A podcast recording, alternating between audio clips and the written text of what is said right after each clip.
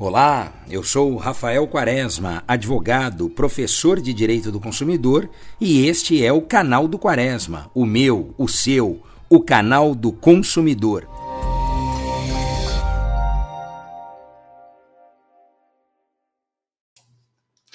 Olá, meus queridos consumidores. Hoje o tema do nosso podcast é justamente para falar sobre direitos que nós muitas vezes desconhecemos e outros que nós até acreditamos possuir, mas a lei não os prevê, né? não estabelece esses direitos. Eu aqui elenquei alguns mais comuns, dúvidas mais frequentes, para deixar você bem informado sobre os seus direitos enquanto consumidor.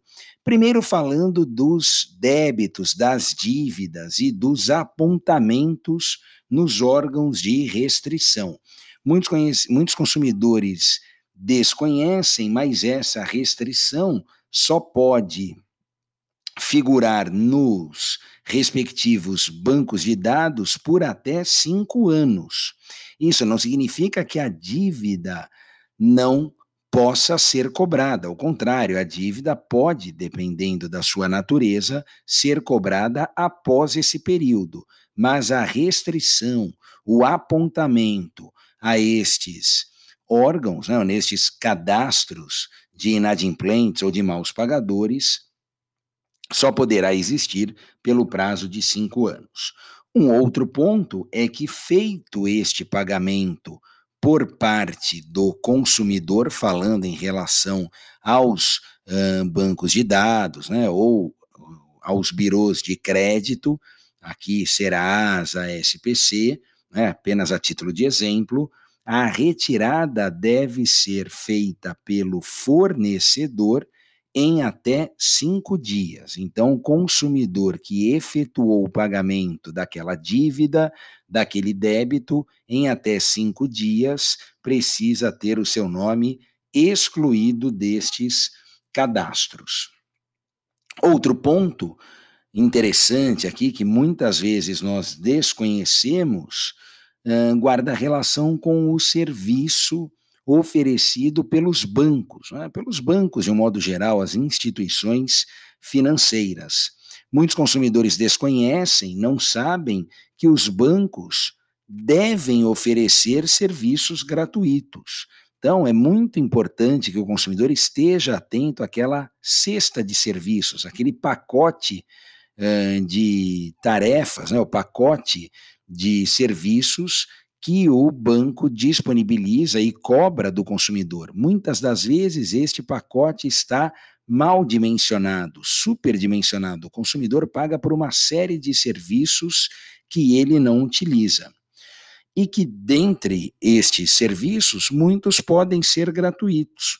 Aqui, apenas a título de ilustração, como serviços gratuitos oferecidos pelos bancos, nós podemos elencar a emissão de um cartão de débito, a realização de quatro saques nos terminais de autoatendimento, duas transferências por mês, emissão, né, impressão de dois extratos da conta do consumidor, além de 10 folhas de cheque, emissão de 10 folhas de cheque, se o consumidor preencher os requisitos, obviamente, para a utilização desse serviço. Outro ponto aqui, né, na minha lista, o quarto ponto para nós conversarmos, seria o do valor mínimo para a compra no cartão de débito ou no cartão de crédito. Uh, a gente volta e meia se depara com essa cena, né, às vezes até com cartaz, com uh, informativo dizendo do valor, às vezes é um valor para o débito, outro para o crédito, quando a lei deixa bem claro essa impossibilidade, né? aliás, caracterizando uma prática abusiva prevista no artigo 39 do Código. Né? Ali, quando fala das práticas abusivas, nós temos nessa exigência feita ao consumidor, valor mínimo para comprar no débito ou no crédito, a caracterização de uma prática abusiva. Então, aqui eu elenquei alguns desses direitos e mais para frente, pode ser no próximo podcast, a gente fecha com mais uma lista aqui ou algumas dicas de direitos que os consumidores muitas vezes não sabem.